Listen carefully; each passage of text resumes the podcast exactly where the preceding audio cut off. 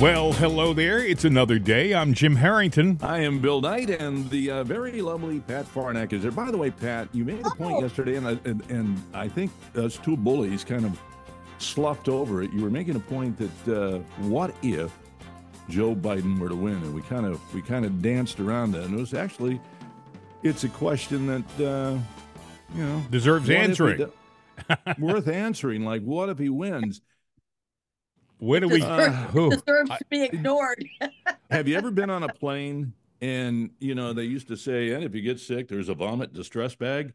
There should be a voting distress bag, that they hand out at the. That's true. Just in case. That's true. I don't. Don't you feel invigorated today? Well, Biden aside is still, a threat, but it was invigorating to watch last night. Yeah, just be part of that, I guess, as a viewer. The vote was 51% for Trump, 21.3 for DeSantis, and 19% for Haley.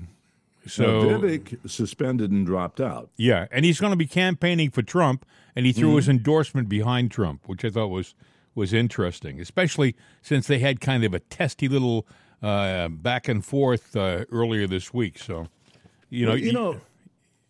You could see it coming though, because earlier, just a week or two ago, he suspended his, money, spending money for buying ads and everything, and that to me was an indication saying, okay, this guy sees that this money is not going to do anything for him.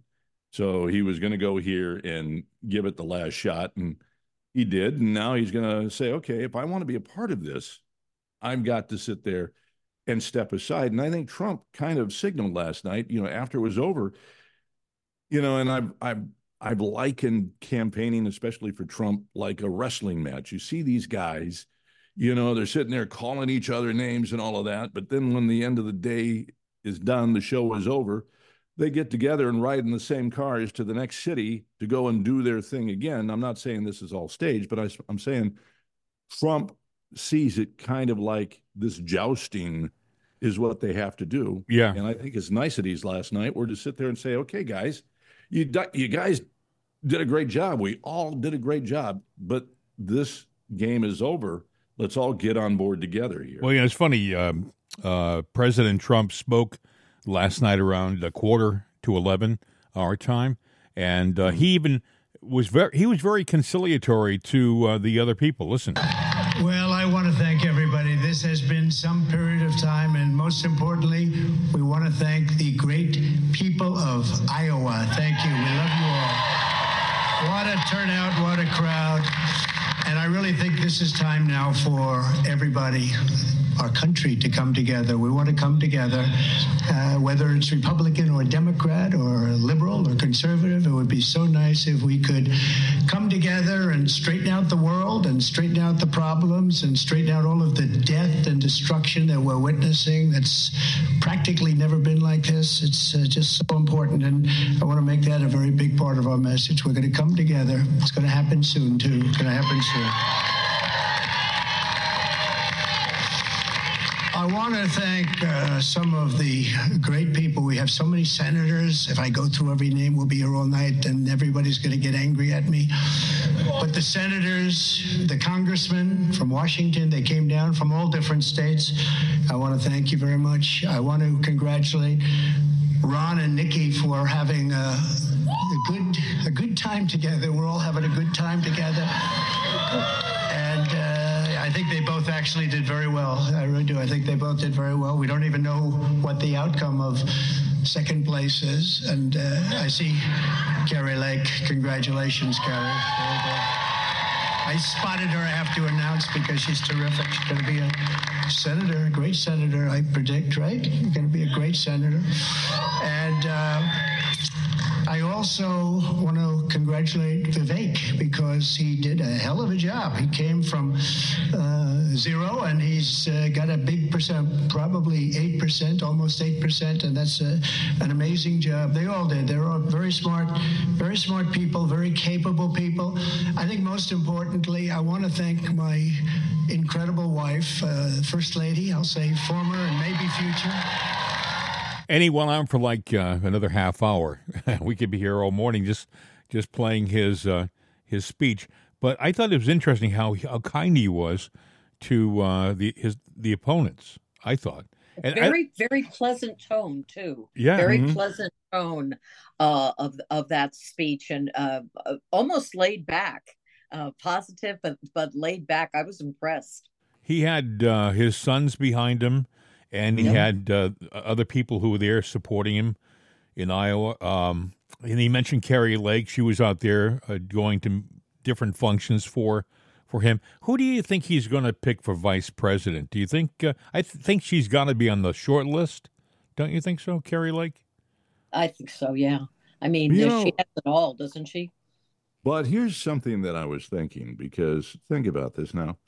Maybe not. I don't know. But, we'd mentioned it before, too, that Tucker could be on the list. Now, imagine Kari is a senator. Let her go in and be a senator for the 4 years, and then bring Tucker in as the VP, because then he would be the setup to go to the president. She could come in. They're the right age.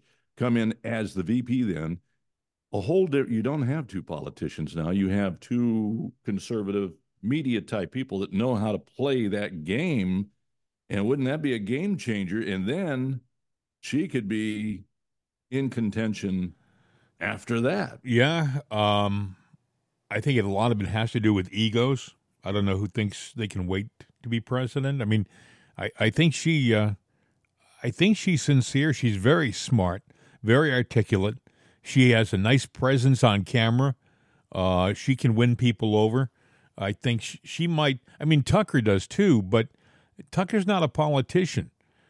Do you know what I'm saying? Neither was Trump, and I mean, no, I realize. Yeah, but I think there's a difference between Trump and Tucker. I really do. I think Tucker's more of a journalist. He thinks of himself more as a journalist. I don't think Trump ever thought of himself as a journalist. He was never a journalist. He was a celebrity. And a businessman. Tucker, he thinks of himself as this neutral kind of guy. He does. I mean, whether he acts this way or not, he thinks of himself as a guy who can look at either side of an issue and just pick the right side, no matter who, what side it's on. And maybe that's what we need. Maybe that's what we need now. We need somebody who's more right. Well, not that he's right down the middle, but. He tries to be more objective than a politician would be. I think he'd be a great choice. Oh, I think I think the world of Tucker. I think he's got courage, and he's not afraid to challenge people who need to be challenged. You saw it. When Fox came down with a hammer on him, he was resilient. He didn't bend. He actually went out and found a new platform and got more people watching his program. People who are used to traditional television don't realize this, but he has like between 15 and 30 million people watching his new program. And it's only going to grow. Yeah. It's only going to grow. I was very impressed by the fact that he didn't whine when he was fired. He didn't whine. He didn't start lashing out and calling names. He just went about his business. It was very impressive. He picked up and carried on. But you know what? Yes. I know one thing for sure in this debate of who's going to be, Trump's running mate. I think the decision's been made, and only one person knows, and that's Trump. And that's it. And he's holding that card for a little while, but sooner or later he's going to reveal it. Well, I'll tell you, speaking of whiners, Rachel Maddow was on MSNBC yesterday. The clown parade. Yeah, and she was happy about what happened yesterday. Listen. We are worried about the rise of authoritarianism in this country. We are worried about potential rise of fascism in this country. We're worried about our democracy falling to an authoritarian and potentially fascist form of government. The leader who is trying to do that is part of that equation. But people wanting that is a much bigger part of that equation. Right. And the American electorate is made up of two major parties. One of those parties has been flirting with extremism on the ultra-right for a very long time. They've brought them in a way that they haven't been central to Republican electoral politics ever before, and I know because I've been studying this. But once you have radicalized one major party so that those are the preferences of the people who adhere to your party, the leader is interchangeable. And yes, Trumpism is sometimes what we call it. Mm-hmm. MAGA movement is probably a better way to do it. But there is an authoritarian mm-hmm. movement inside yes. Republican politics that isn't being bamboozled by Trump. Mm-hmm. They are pushing Trump to get more and more extreme, because the more extreme things he says, the more they adhere to him. And that is coming from a very large proportion of the American right that adheres to the Republican Party. And that's why this is a Republican Party problem more than it is the problem mm-hmm. of one man and his leader. Boy, it's scary. That's Rachel Maddow last night. Yeah. But, you know, the funny thing is that she's accusing the Republicans kind of the reverse play of what we've been saying the Democrats have been doing all along, the radical left and everything. And, you know, Joe Biden's probably not calling the shots. It's something underneath that, you know, and something bigger and uglier, which it's hard to imagine. You know, are they just trying to sit there? Well, let's look at who has political prisoners right now. Is it the Republicans or the Democrats? It's the Democrats. They've got these people in Washington. Still, some of them have not had a trial yet. They've been in prison for 2.5 years. Some of them are old ladies. Some of them are people who were just on the lawn of the Capitol, didn't even go into the Capitol. I mean, who has the political prisoners? It's her side. Trump didn't put people in jail, although I think he made. I think the second time around, I think it's going to be a different. I do think they have a something to be concerned with on the left, because I think if he becomes president again, and there is a true, honest to God justice, there will be some people who have done some heinous things. They'll be going to prison. Yeah, I could be wrong. But that's just my opinion. This is just like Hillary Clinton calling the other side deplorables. I mean, it's just 2024, the version of that same attack. It's hard to believe. You mean this, Pat? You could put half of Trump supporters into what I call the basket of deplorables, right? The racist, sexist, homophobic, xenophobic, Islamophobic, you name it. And unfortunately, there are people like that. Okay, I'm not going to go on. You're good, Jim. You're good. Hey, I'm fast on the old trigger finger, you know. Yes. Yes. She had no problem saying that with no consequence, really. I mean, I look at Trump with all that they say he does. He didn't put people in jail. You know, he was actually, he could have, you know, he'd go to rallies and his fans would be saying, lock her up when he'd mention the name Hillary. Lock her up, mm-hmm. lock her up. And he'd smile and laugh and just brush it off.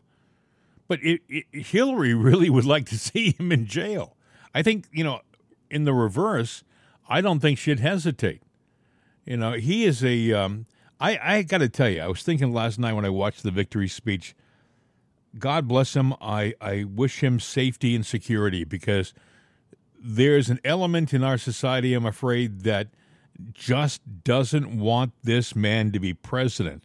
And, yes, he's going to get probably a victory in New Hampshire and then one in South Carolina. And the more he gets, the stronger he gets, the more dangerous I'm afraid it's going to be for him. Do you know, I think that there's going to be an element out there that's not going to let him or not going to want him to be president, and they'll do whatever it takes. George Soros, people don't know this, but there's a story that George Soros is paying $100 for people to come to the polls last night, Democrats, and register as Republicans and vote against Trump. $100. Yeah, but I think the crowd, the Democrats that we're talking about, I think the numbers are shrinking. I mean, 28% of Democrats now admit that they're Democrats. The rest don't. I did notice, too, you know, you can always see the Democratic machine and the diehards that you know, like on social media. Last night before it was over, does your stomach turn? I sure do, thinking about what's going on. And then they had the terrible memes because they go to that, you know, vote Democrat site or whatever they call it. And they have all those memes made up. Now, back in 2020, I mean, you'd go page after page of it. All these Democrats were united in posting this stuff. And it was, they believed everything that was spewed out, and they accused us of falsely posting stuff. But that number has dwindled. I think I saw 2 last night of those negative memes, and that was it.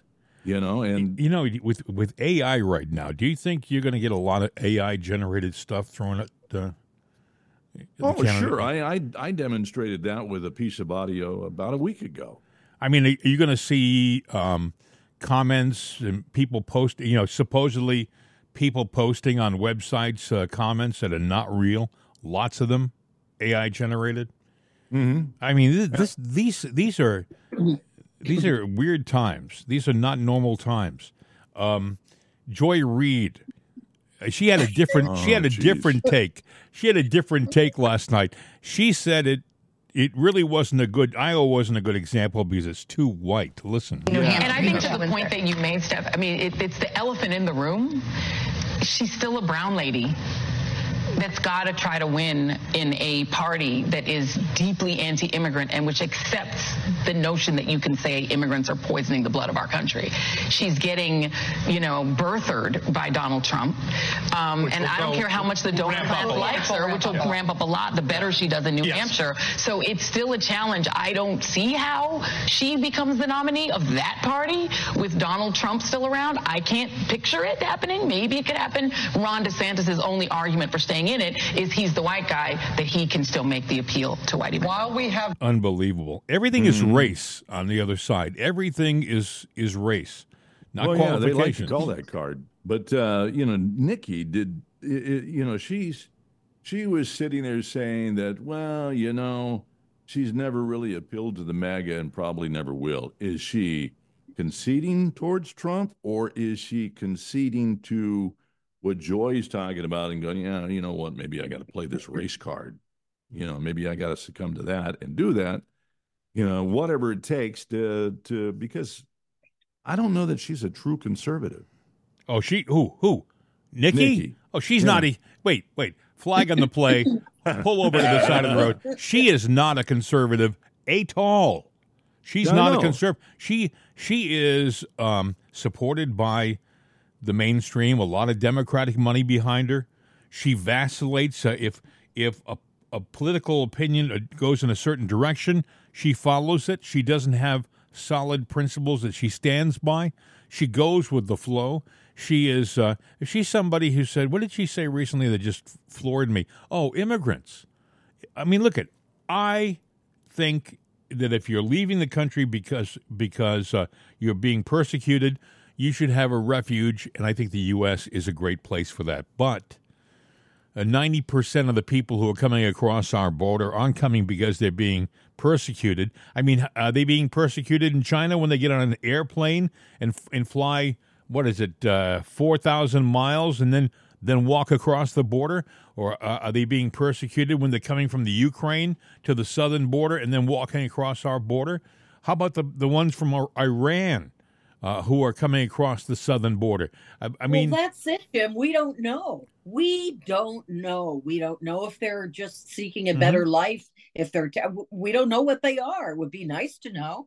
Well, that's how do we vet them? Idea. Well, how do we vet them? You vet them by you bring them all back and you ask them questions, and you don't just. They were waving them onto buses, Bill. Oh, you know, I know. Just come on, and you're an illegal. Come on. You know, and they don't want you to call them illegals anymore. They're immigrants.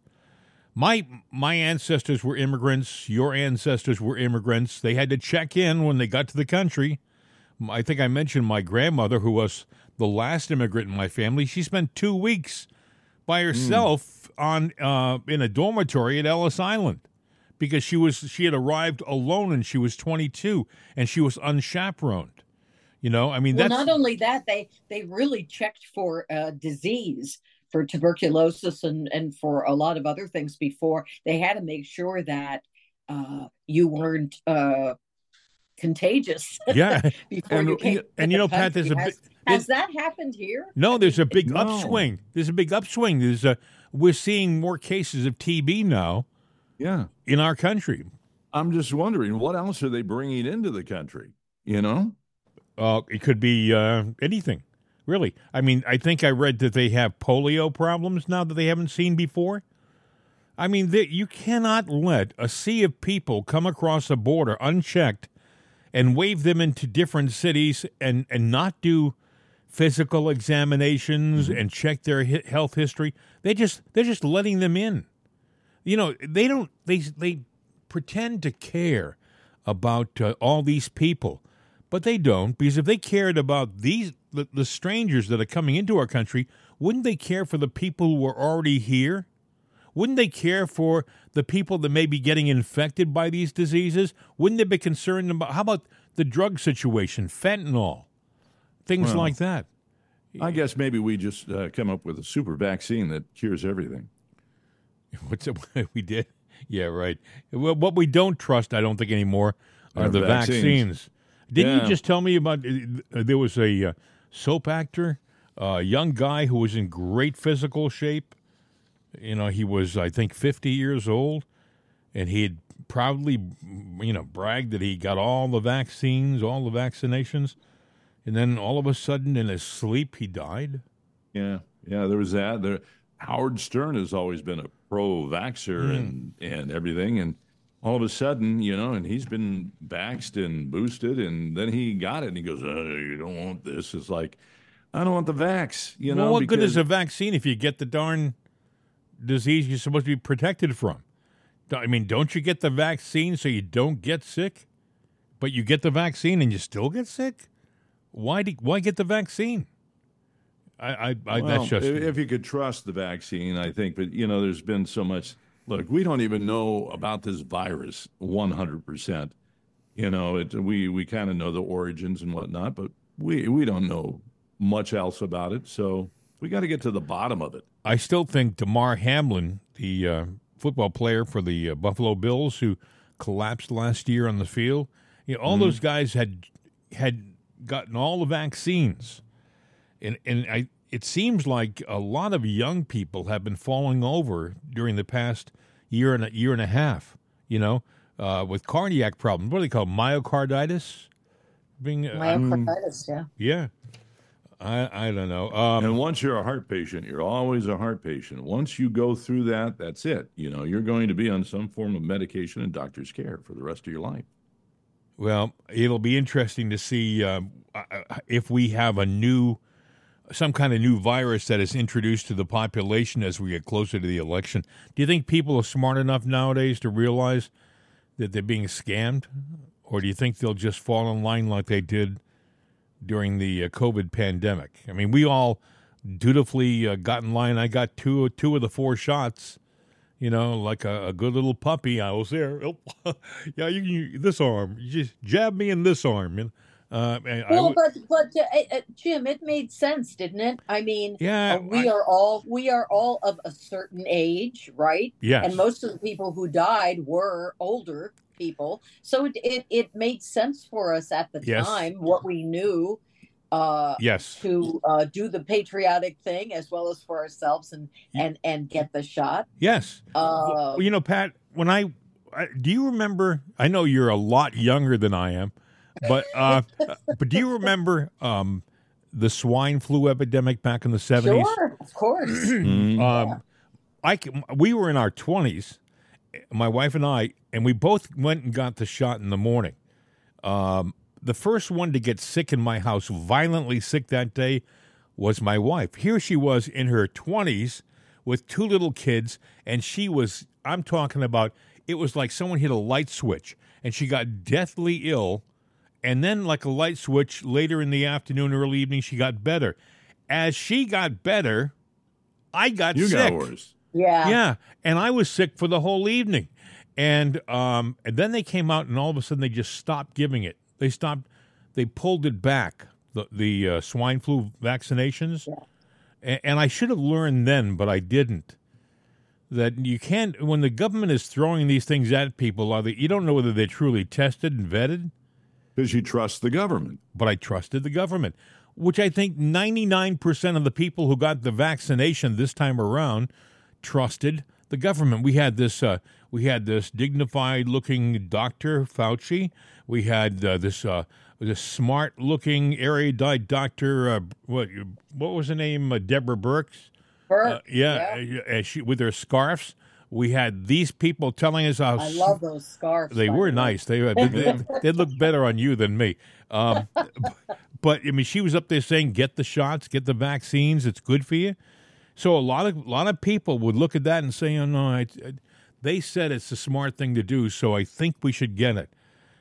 And now I don't know. You know, I read these things from other doctors who have said we were blackballed during the COVID crisis, and we couldn't. We tried to get our message out, but they wouldn't let us get the message out. I mean, social media blocked a lot of intelligent and qualified doctors from giving the other side of the COVID situation. You know, a lot of doctors said, look, it is a bad thing to get. You got to be very careful, but you can get through it. We have ways of treating it. I think that they didn't trust us to make the quote unquote right decision. So they had to just say, this is going to do it. You need to take the shot. And one of the reasons why I thought about it was comorbidities. If you have high blood pressure or if you're older, as we talked about, didn't it make sense to take that extra precaution? It did to me at the time, right? You're right. You're right. But looking back now, I think this is, I know this sounds crazy, but I think a lot of it was political. I think they wanted they wanted an excuse to make mail-in ballots the norm. And they knew that if there was one thing that they could manipulate, it was mail-in ballots. And so it was a show, is what you're trying to say. Well, they wanted you to stay home, not go to the polling place. They wanted you to vote by mail, because they can manipulate that, and I think they did. And they'd love to see everybody stay at home again this time around and mail in their ballots. I think they'll try. I think they'll do more than try. I think they're going to do it. You know, I mean, it worked before, so why won't it work again? Well, I hope the country's smarter by now. I hope they realize that they're being scammed. I do believe that there's an element out there that right now, as we speak, they're having the meeting in Davos, Switzerland, with the World Economic Forum. Another meeting with those happy, jolly people who are trying to destroy our lives, you know, for the sake of humanity. They'll fly in their huge Gulf streams, sucking in all that oxygen and putting out all those carbons.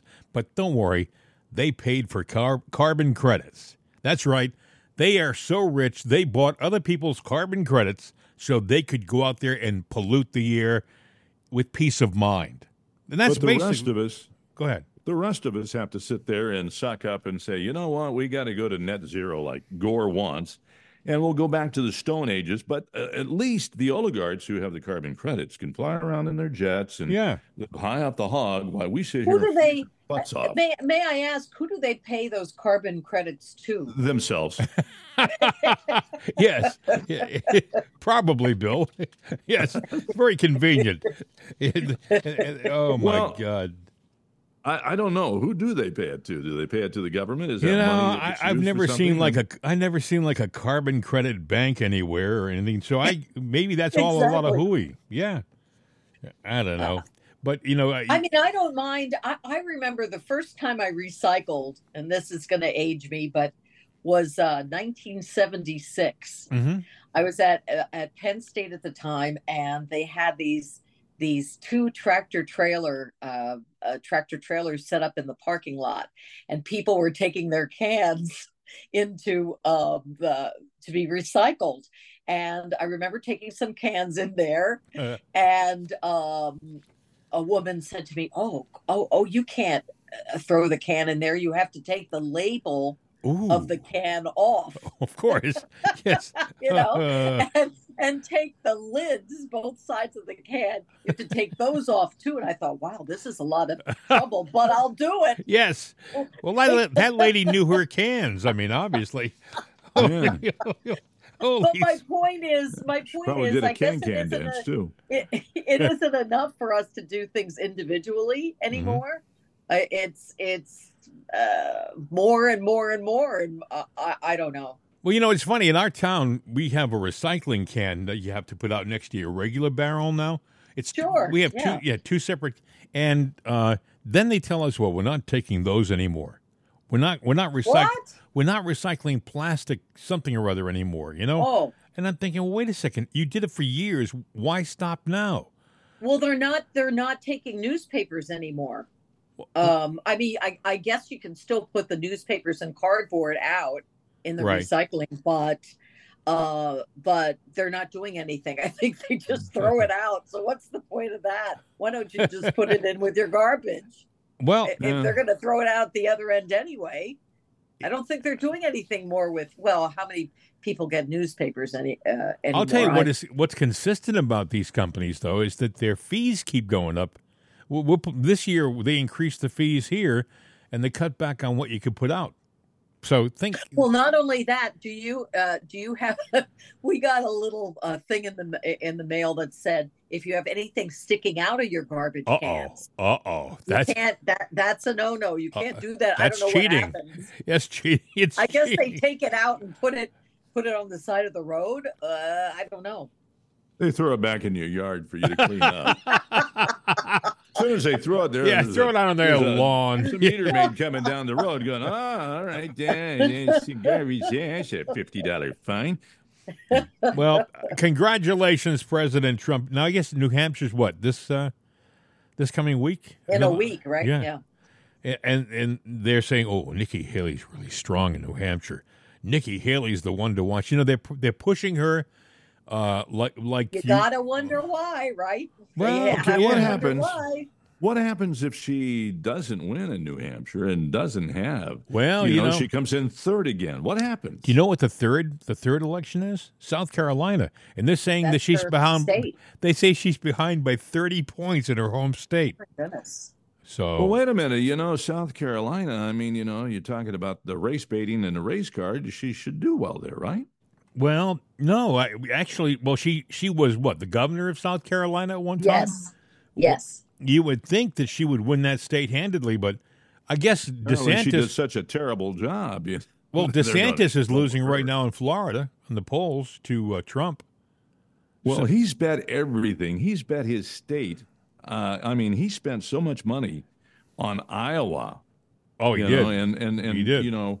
You look at how many times Trump went there, which was a lot, but I think he did 5 times the amount of visits that Trump did, and it got him second place, a distant second place. You know, it's interesting. I was wondering, we've talked about this before, what do candidates do when they drop out with the excess money, if they have excess money in their coffers? Well, yeah, yes and no. I think they do get to keep it, right? They can't keep it for personal use. Like, okay, right. I'm going to go buy a car. But see, it's a blurry, fudgy kind of thing. What they can do is they can start like a super PAC or a PAC, and they can employ themselves in the PAC. You know, the re-election in 2028 of me PAC, right? And they can give themselves a nice little salary because they have to make a living for the next 4 years till the next election. They've made it so, you know, you can't take it directly, but you can if you're a creative. Take it. So you could build yourself a campaign headquarters on a beach somewhere. Exactly. Exactly. It's the Re-Elect Me campaign, Myrtle Beach. Yes. No one would question that. No. That looks good to me. Hey, guys, do you think there's any chance that Nikki or Ron would be VP under Trump? I hope not. I don't think Nikki has a snowball's chance in Hades to be vice president, but I think DeSantis, I think, like we talked about earlier, when I think it was Bill mentioned about how, you know, he was conciliatory and stuff like that. He might go with DeSantis because I think they're political policies are very similar? Oh, very similar. But DeSantis has got to warm up now. He's got to start warming up. If he doesn't, yeah, he's got. Well, he could learn from Trump. He really could. Trump is really casual and really comfortable in front of a crowd.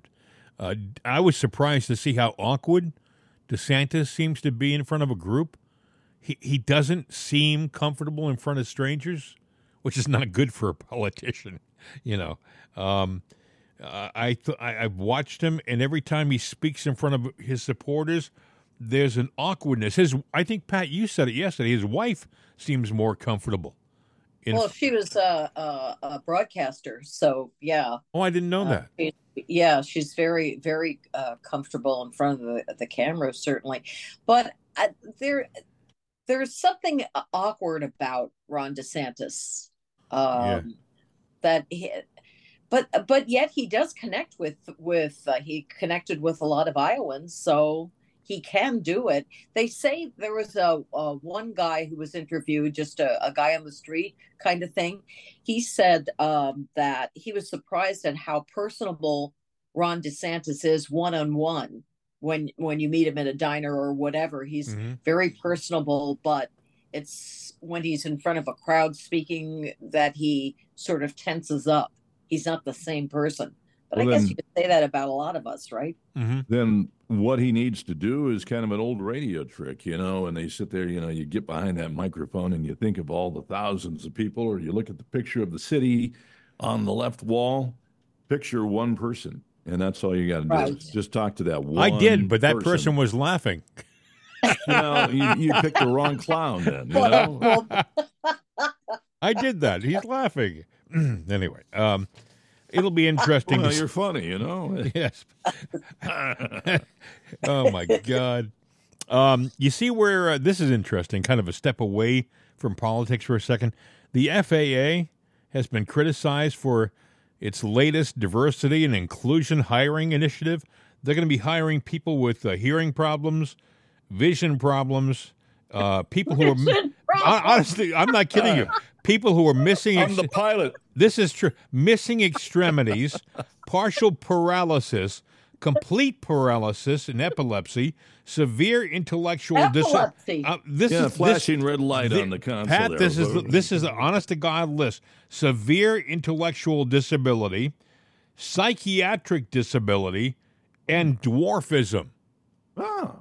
Can't reach the foot controls there, you know, the rudders. Well, I hope this isn't a pilot. Yes, I mean, but you know, if you're going to be inclusive, you got to include everything, you know. You see a pilot coming on with a guide dog. Yes, one of those white chicks. You find out that his controls are in Braille. Holy smokes! Or he's got books strapped to his shoes so he can reach the rudder controls. Oh my God! But you know, why is it? Now you're going to wince when I say the next one.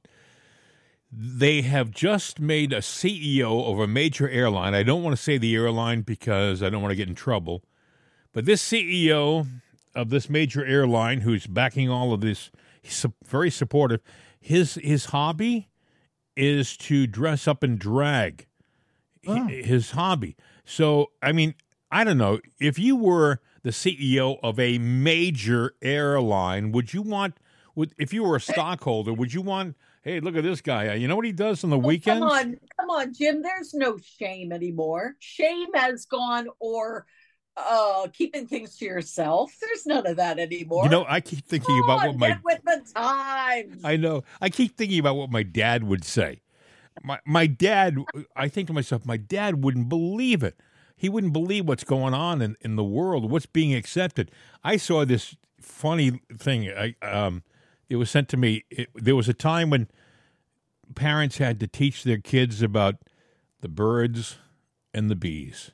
Today, parents have to teach the kids about the birds and the bees, the bees and the bees, the birds and the birds, the bees, the birds, and the birds who look like bees. You know, I mean, this thing goes on and on and on. Ay, ay, ay. I mean, this is the kind of world we're living in. My dad would never believe it, by the way. My dad would, he would have told me I'm lying and go to your room, you know. But Dad, I'm 60. Go to your room anyway. Oh, God. So we now have a CEO of an airline who is a big fan of cross-dressing in public, at dances, with his friends. Hey. And then we have the FAA, you know, which I think is under the auspices of one Mr. Pete Buttigieg.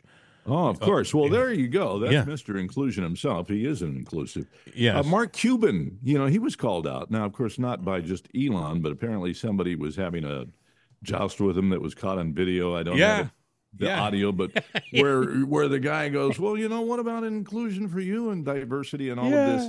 You know, and equity, and you know what he said? You have dwarf women, dwarf Asian women on your team. You're back on the Dallas Mavericks. Yeah, but I'd like to see that game. Oh my God, you'd have one guy picking up the short guy to take the. I'm looking at the video of Patty Cakes just shaking her head right. What have I gotten myself into? She's saying, Patty Cakes, BK, and Jim. And, you know what? We got the PB and J show. There you go. You know what, though, guys? What? Guys, did you ever think that maybe we're the ones who need to lighten up a little bit and accept some of this stuff? Not accept some of this stuff, but at least be a little more not accepting. What is the word I'm looking for? Tolerant. Well, you know, I would say maybe. Maybe. I mean, what this stuff is out there now. Well, you know, fighting it and saying, I don't want to see this. I used to think that that I'm jealous. Maybe I'm jealous because I just don't look good in spandex. But then I look at some of these guys who are in spandex and they look like 10 pounds of hooey in a 5-pound bag. And they're proud of it. I mean, they walk and prance around in their spandex, whatever, with their guts. I mean, you would think that if you're going to do this, you'd work out. The look, it's the feel, you know. It feels so sexy on your skin. You say I don't want. You're very convincing. But do they care about what others think? Like no. I go to a Pilates class, and you know, some people don't care if they let it all hang out. No, they're there for one reason and one reason alone, which is to work out. Mm-hmm. And maybe it's healthier to just put your spandex on and not worry about any of the ripples. I think some of it is a kink or a perversion. Case in point, I used to live in West Virginia, down in Charleston. I programmed a station down there for a while, but there was a guy, I won't say his name, but people from down there would know, you know, if you say, I think it was Winthrop, it was a practicing attorney, a good attorney at that, you know, well-respected, married, had kids and all this. But he liked to dress up in miniskirts and go to the Walmart and, you know, nothing underneath, you know, had the garters and hose. And then if there was kids or something like that, loved to bend over and give them a free show. You know, perversion. But, and everyone knew, and he would just sit there and buy his stuff and go up to, and he'd talk real sexy and everything and just prim and proper. He wanted you to believe that he was a woman. And I would sit there and I'd see that and I'm going, I never would have believed it until I saw it. And then I just ignored it because I'm going, as long as he's not hurting me or shoving it down my throat. Now, him doing his little free show for the kids, that was wrong. I mean, look at our deputy surgeon general. Rachel Levine. He was Richard Levine until about 3 years ago in Pennsylvania. He's dad to some kids. He spent most of his life, like I said, as a guy, and one day he decided he looked better in a skirt and long hair. And God, someone should sit him down and say, no, you're wrong. You really don't. But, maybe that's good for him, but it's not good for everybody else. And he should not impose that on them. You know, acceptance of, you know, if somebody goes, you know, I really do feel this way. Do you really? Okay. You know, then that's your thing, but that's as far as it should go. And then you just sit there and say, if they can do the job, they can do the job. you know, I'm not going to get into, you know, dictating what they can and can't. There are people out there who are going to look at this move by the FAA as being a terrific thing. You know, they're going to start giving people who would normally have been passed over an opportunity to work for the federal government. But I mean, like you said, do you want to have somebody in the control tower who they're going to start driving everywhere? I mean, so it's a 1,000-mile trip, no problem. Well, just the two of us will take turns driving. Jeez, I mean, I don't know, folks. It doesn't make a lot of sense to me, but then again, nowadays with this administration, a lot doesn't. I guess I'm reading something else here. The Biden administration unveils a new regulatory proposal Friday that would introduce a new tax on the fossil fuel industry. So a new tax. It's bad. It's bad enough that they've stopped drilling altogether, but the wells that are producing right now, they want to make it more expensive for them to produce fossil fuels. You know, somebody told me recently that fossil fuels is actually an inaccurate term for what we produce. You know what oil actually is, and that it was created by Rockefeller. I mean, to make it sound like it's finite. Somebody said that the actual fuel, the oil, is constantly being created by the earth. There's new oil being made all the time. That's what. Well, Trump says that. Yeah. Isn't that the basis for what he says? There's so much of it that Rockefeller. We'd be Rockefeller wanted people to believe that it was a finite amount of oil. Yeah. And actually, I guess all the time, it's being created by our earth. And the amazing thing is, for supply of oil, we are sitting on the land that has the biggest amount, I believe, or at least one of the biggest amounts that produces, and yet we've limited our capacity to do it. Well, Joe's done away with it, and even if Trump were to come back in and say we're going to fire it back up, it's going to take at least a year to 2 years to get the infrastructure back up to compliancy to sit there and produce and safely produce oil. Well, and oil, you can make an engine that can burn pretty clean. But, you see where Hertz is sending back they're selling 20,000 electric cars. They have a fleet of electric cars that they want to get rid of because nobody wants them. People are coming in and saying, we have a deal right now, Mr. Harrington, on the electric car over there. I don't want it. I want the gas car over there, please.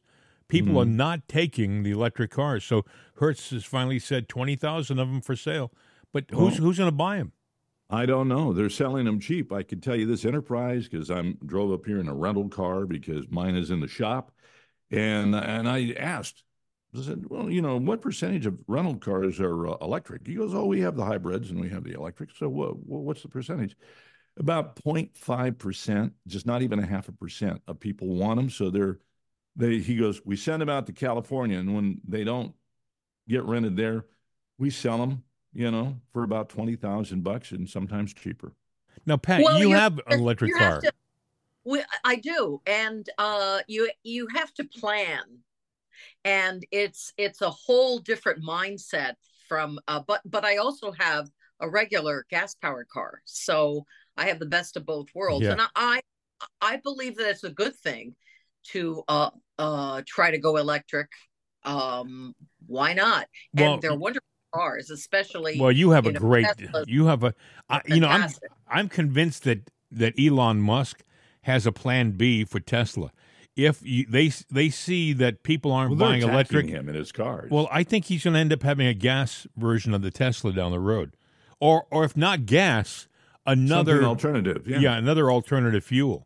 Well, she said something very important, and that is with an electric car, you have to plan. Yes, and that is something that men don't do. Well, not only men don't do. Well, I would subject to that. My husband's plan. Well, good. I'm good for him. Yeah. I mean, he really is a planner. He's always on top of things, and he likes the latest technology. I mean, our house is a smart house. Mm-hmm. Everything, you have to ask Alexa in a certain way to turn on lights. You can't just say, turn on kitchen lights. Yeah. You have to say, turn on counter lights. Yes. Turn on sink light, you know. Yeah. Like that. But Teslas are wonderful cars. Oh, I know what I was going to say. With Hertz, I don't think that electric cars are a good idea if you're renting a car, because then you have to worry about recharging it. You have to worry about finding a charging station and all of that. Whereas if you own an EV, you can just charge it in your house. You don't have to so much worry about that if you're, you know, driving 10 miles a day or 20 miles a day. I think you're right. It's a different story if you're renting it. A lot of hotels don't have charging stations, I found. No. A lot of dealerships, though, Pat, are also sending their cars. They're complaining to the brand. What's the dealership? Oh, gosh. I'll think of it when the show's over. That happens a lot at my age. But there are certain brands of cars that are, the dealers are sending their stuff back. They don't, actually, they're threatening to drop their dealerships if they don't take, the car company doesn't take the electric cars back off their hands, because they're just sitting on their lots taking up space. People don't want them. I mean, they don't want certain ones, Jim. I mean, Teslas. That's a difference. I see a lot of Teslas around here. Yeah, I didn't used to, like, even a year ago, but now you see a lot of Teslas, and places like Wawa are starting to have charging stations in the back. And if you take any trips, the car will tell you how far it is to go to the next charging station. If there are charging stations that are full, it'll direct you to the next charging station as far as location is concerned. So it's I'm not going to say anything more about it, because I've heard some frightening things about electric cars that, and my buddy has one. So, meaning you. You mean? Yes. Yeah. So I'm not gonna say any more. But I think they're not perfected yet, for the most part. If anybody has perfected them, it's Tesla. I think they've been way ahead of the curve. The other companies also ran. So they figured, we got to get an electric car out there, and they're so expensive by other. But Tesla's bringing the prices down. That's another thing that I have to applaud Elon for. They're in the 30s. I think it's one of the best looking cars on the market. Market. There's Boston coming out there. Well, I'm a little tired, and I am from Boston, and I've only been away from the place for 40 years, so you think I'd lose the accent, but anyway, I don't know whether electric is the answer in the future as an alternative fuel. Bill and I have talked about, there are other things out there that you would think they would look into. Well, let me chime in here, because I was trying to jump in earlier. You know, when you talk about electric and you talk about what was in between before everything went all electric by Biden, we got to do electric, get rid of gas. There was the hybrid car, and they're still out there. Now, I do know people with the hybrids, and the nice thing about that is, because people go, why can't you have a self-charging car? And it's you get into the technical mathematics, the whole 9 yards of the dynamo. But what a hybrid car works is that you have gas, you're primarily gas, but then the electric kicks in and it sits there and it supplements that. You get better gas mileage, cleaner burn that you go with, and you have the electric backup because the alternator builds up that battery. You don't have to plug it in. It's a nice bridge. But the other thing is hydrogen. We're basically, you're putting water in the engine. Yeah, there supposedly is. There are supposedly engines out there that are perpetuating. And is it hydrogen where the end result, the byproduct, is water? Hydrogen is that. Yeah. And now there's charging stations out in California. Whereas if you take your electric car and plug it in, you're there for a while. You get a book, you're going to read it. No, you're not. You guys, no. Tesla is different. Tesla has a faster charger. Well, yeah, but they do. It's called supercharger, and it is. I mean, you can charge totally for 20, 25 minutes. I mean, that's enough time to go in, get yourself a sandwich. You know what's really good about that is if you're waiting in line to get a charge, get two books, because you got to wait for all these other cars to charge. And I'm going to remind my friend, I can go to a gas pump and I can fill up in 3 minutes, but that's just me, you know. Well, you know, with the hydrogen, it only is like filling up your tank. It's only a few minutes and you're on the way. And trucks that do that. Now, I have seen Tesla trucks that really book it. But, you know, you talk about those mountain grades. I don't know how they do. I've heard good and I've heard bad. But the ones that are the alternate fuel that aren't gas, those seem to do the grade. And you got to think about it, you know, a box truck is not good. We depend on trucking. I heard Tesla's really – I heard they have a real – incredible torque, a real pickup. Oh, they do. They do. Yeah. They really, there's no gearing. It just. How about the urine-powered cars or the corn-powered cars? What? The urine? Any of that? The urine? Really? As a key. So you don't even have to pull into a rest area. No, you just pull out the hose from the glove box. And... One of those traveling funnels. When I was when I used to take the train in New York, I was friends with the engineer, and he told me about the motorman's friend. You know what the motorman's friend was? Yeah, we know what that is. It is a funnel with a long tube that goes down the inside of your pants to a gallon container. And the engineer didn't have to get off the seat to relieve himself, at least that way. You know, the motorman's friend. So I can see something like that being an accessory on the new urine-powered. No, there are vehicles that are powered by urine, and there's a vehicle that's powered by excess grease from. Oh yeah. From restaurants, if you've seen that. Yeah, the excess grease. Hey, your car smells like a French fry, Mr. Harrington. What is this? I'm salivating. Well, it could be powered by feces, and then. Oh no, he had to go there. Although I have to tell you, I was thinking the first thing I thought of when I thought of a urine-powered cars, they could call it the Wicked Pisser. You know. Well, that'd be a Boston car. Yeah, but exactly, exactly. Oh my God! So I'm looking at the clock on the wall. We're almost near the end of the program. Do you believe that? You have anything you want to add, Pat? Before we talked about a bunch of stuff, but maybe you have some things you want to throw in there that you're good. One thing, and I don't know why, but I felt really a lot better, reinvigorated after Iowa. And I know Iowa's a small state, but just watching last night, just seeing how people were into voting and how, talk about democracy. It was really nice to see. And I know it's only one state and it's the beginning of a year of bedlam. Yes. I felt better when I went to bed, I felt re-energized maybe. And I wondered if you guys felt that way too. I did, cautiously so, I think. I did feel that way. Like, I thought, boy, that's great. I think what made me feel really good was it was a record performance by Trump. People don't realize that. The largest victory prior to this was 12% by Al Dole. Yeah.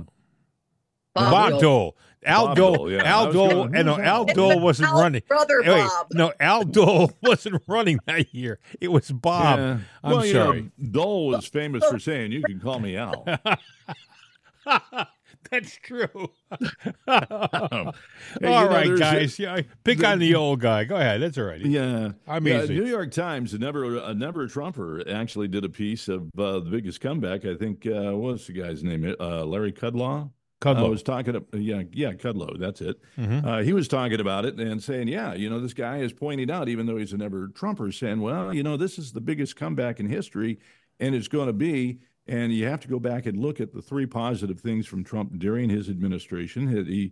He was securing that border. That was number one. Number two, he invigorated, the middle class and their ability to afford things with better wages and whatnot. And also, if I can read my writings here. Fossil fuel? No, he was milk and draining the swamp. Draining the swamp. Yeah. You know, he was working on that, and a third term, he could probably get the job done.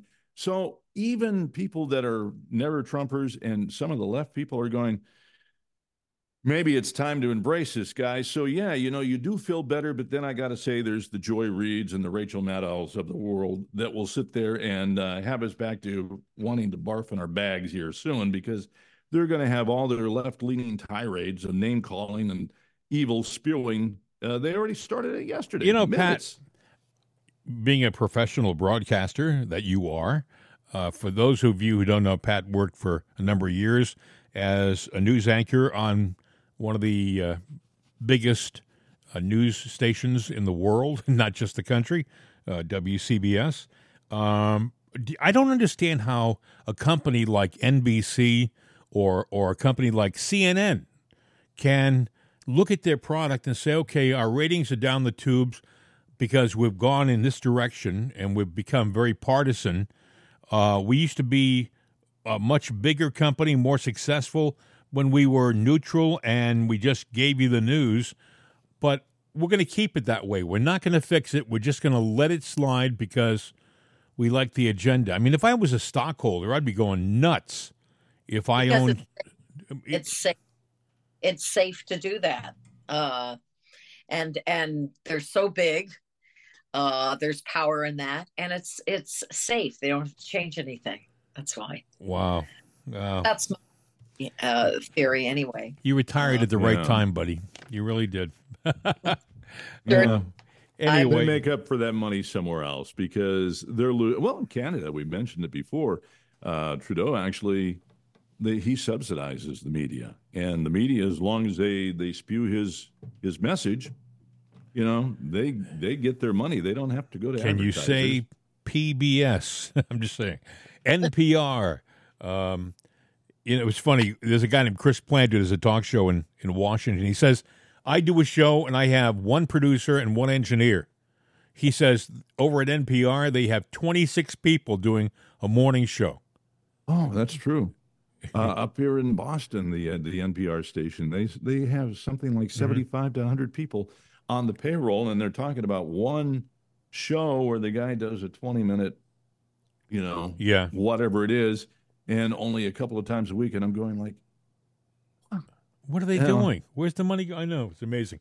Hey, if you want to contact us, our number is 833-538-7868, 833-538-7868.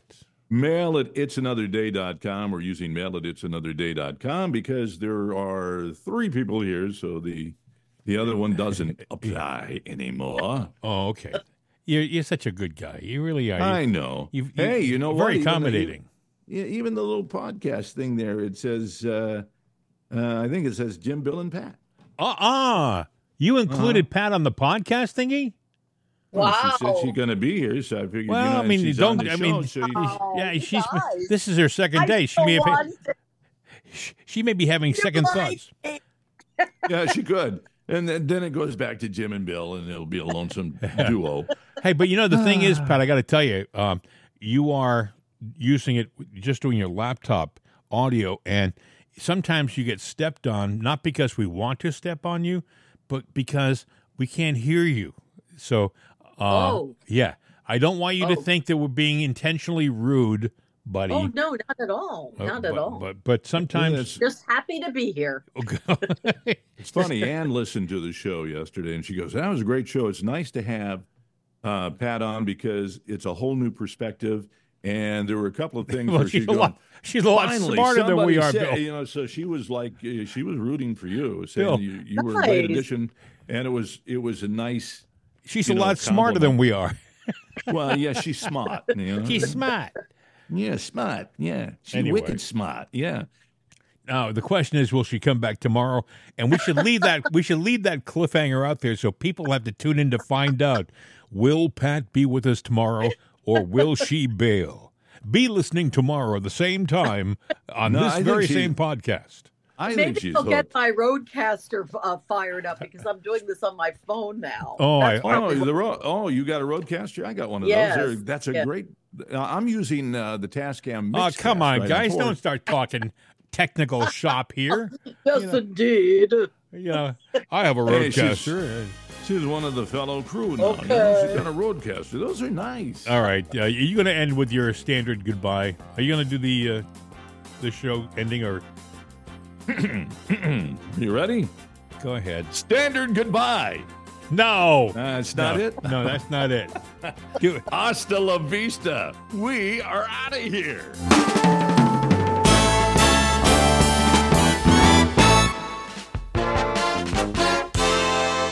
This is CRN America. These days, when you want an answer about just about anything, you ask Alexa. You ask her about the weather. You ask her who won your favorite sporting event. You ask her to find a fact that you can't find anywhere. Well, we did that too.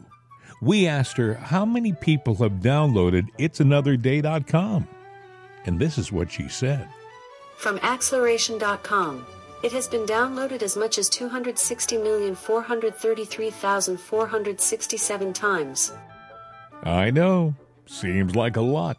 Seems like a lot to us, too. But it's Alexa. Thanks for making us a part of your day. And tell your friends about itsanotherday.com. We could use an extra listener. I mean, what do you do when you only have 260 million?